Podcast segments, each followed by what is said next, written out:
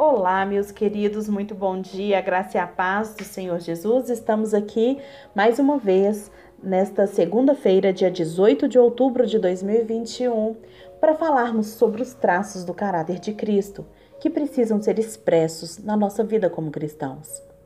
Ontem falamos sobre o traço da humildade, né? A humildade, o traço base fundamental para o caráter de Cristo, do caráter de Cristo e para que o caráter de Cristo seja edificado em nossa vida. E hoje nós vamos falar sobre a disposição de servir. Isso mesmo. Jesus, ele serviu a todos, aos santos para edificá-los e aos pecadores a fim de ganhá-los. Você serve aos pecadores? Eu vou te perguntar aqui hoje. Ou você serve somente aos santos?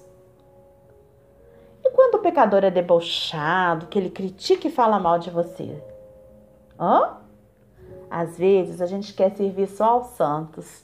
E Deus diz para você servir a pecadores que não gostam da sua mensagem, que desaprovam seu estilo de vida e o seu chamado. Como sair dessa? Deixa eu te contar. Nós somos chamados para servir.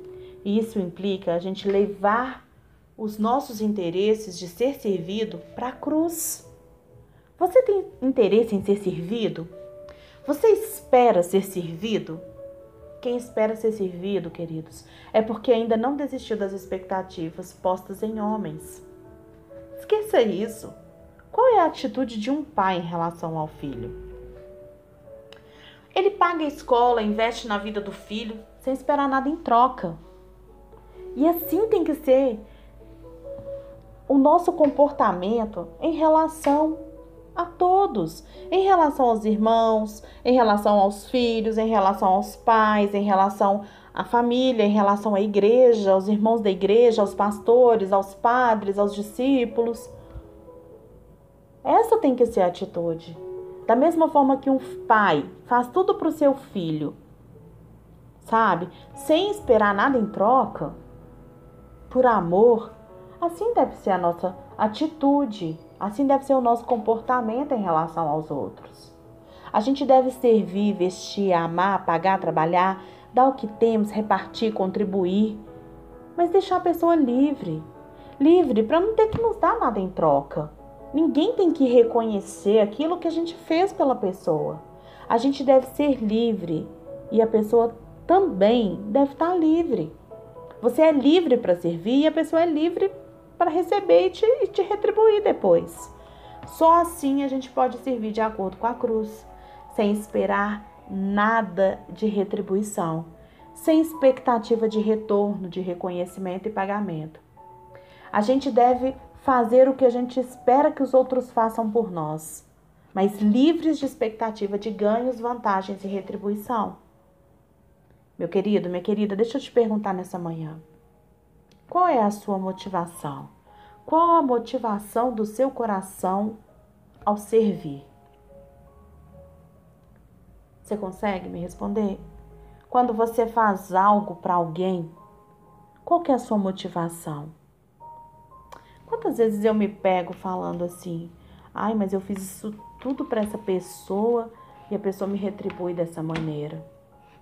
E quando eu falo isso, gente, porque isso é da minha natureza humana, me vem tanta tristeza de eu pensar que eu tô cobrando do outro o que eu fiz por amor.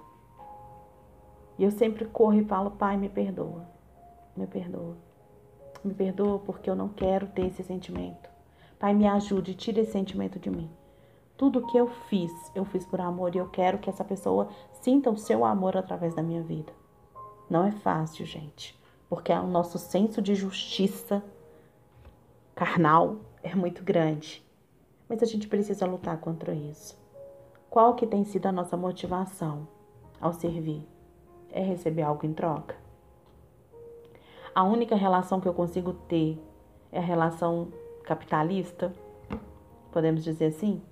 Te dou, você me dá? Porque não é essa que Jesus nos ensina. Jesus, ele sempre esteve disposto a servir, sem nenhuma expectativa de retribuição.